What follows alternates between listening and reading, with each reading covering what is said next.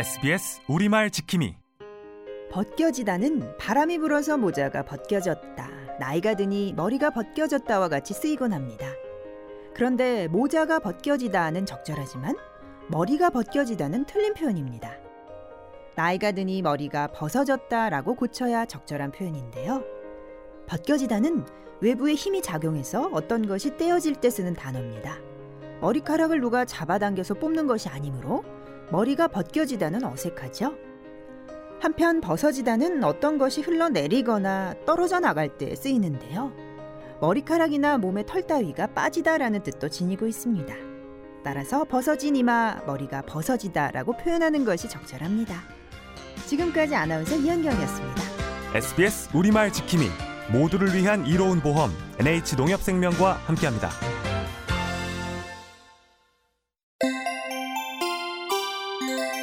SBS 우리말 지킴이 순우리말 낱말을 살펴보면 과거 우리 조상들의 생활 모습을 엿볼 수 있는데요. 너스레 또한 이런 어원이 있는 우리말입니다.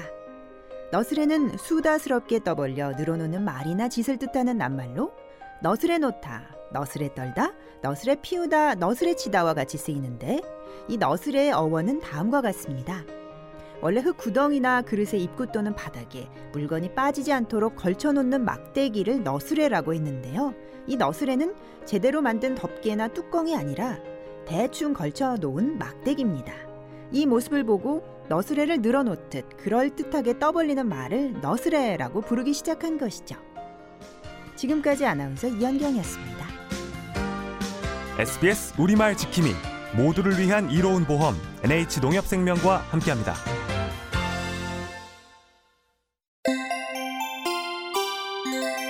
SBS 우리말 지킴이 지갑에는 돈이 가득히 들어 있었다.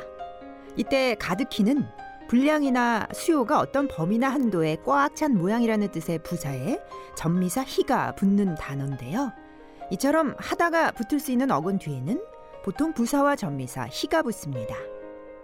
한편 깨끗이나 느긋이 같은 단어는 예외인데요. 이때는 하다를 붙일 수 있는 어근이지만 전미사 희가 아니라 이가 붙죠. 끝 음절이 시옷으로 끝나기 때문입니다. 따라서 발음도 깨끗이가 아니라 깨끗이, 느긋이가 아니라 느긋이로 합니다.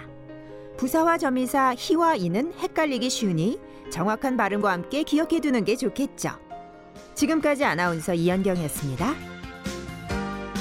SBS 우리말 지킴이 모두를 위한 이로운 보험 NH농협생명과 함께합니다.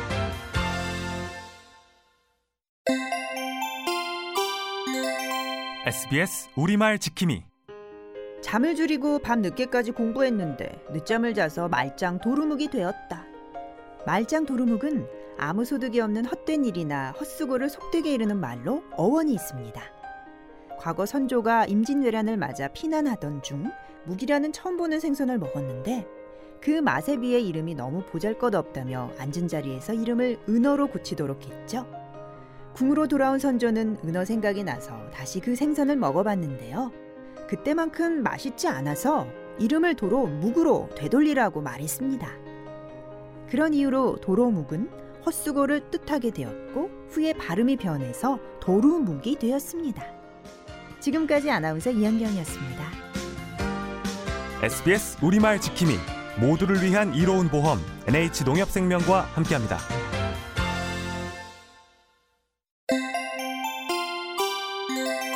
SBS 우리말 지킴이 결여와 결핍 뜻이 비슷해서 문맥에 따라 어떤 단어를 써야 할지 참 헷갈리는데요. 예문을 보면 조금 쉽습니다. 결여는 주인의식 결여, 도덕성 결여와 같이 추상적인 것이 모자랄 때 쓰입니다. 한편 결핍은 비타민 결핍, 주의력 결핍, 돈의 결핍과 같이 쓰이는데 결핍 역시 주의력 같은 추상적인 말과 함께 쓰이기도 하지만 비타민, 돈 같은 구체적인 단어와도 잘 어울립니다. 정리하면 도덕성 같은 단어는 도덕성 결여, 도덕성 결핍 중 어느 것을 써도 자연스럽지만 비타민 결여는 어색합니다. 그 외에 모자람이나 부족은 결여와 결핍을 모두 아우르는 말이라는 것도 알아두면 좋겠죠? SBS 우리말 지킴이 모두를 위한 이로운 보험 NH농협생명과 함께합니다.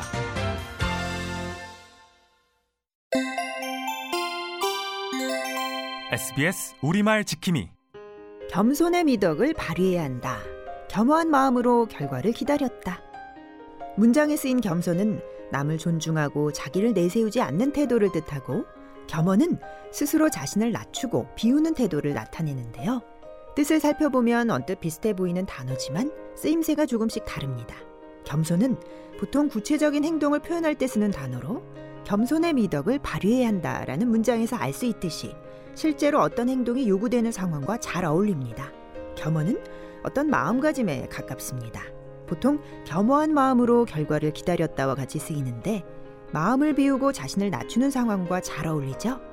태도에 가까울 때는 겸손, 마음가짐에 가까울 때는 겸허라는 점 기억해 두세요. SBS 우리말 지킴이 모두를 위한 이로운 보험 NH농협생명과 함께합니다.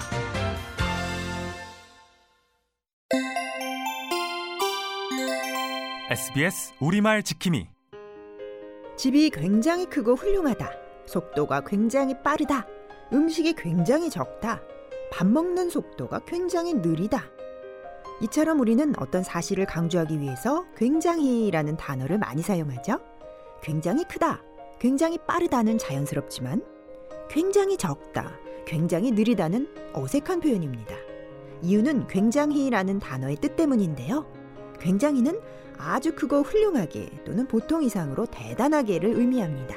따라서 작거나 초라할 때 수준이 기준 이하로 형편없을 때 굉장히를 쓰면 어색한 표현이 되는데 이때는 음식이 아주 적다나 속도가 너무 느리다로 고치는 것이 자연스럽습니다.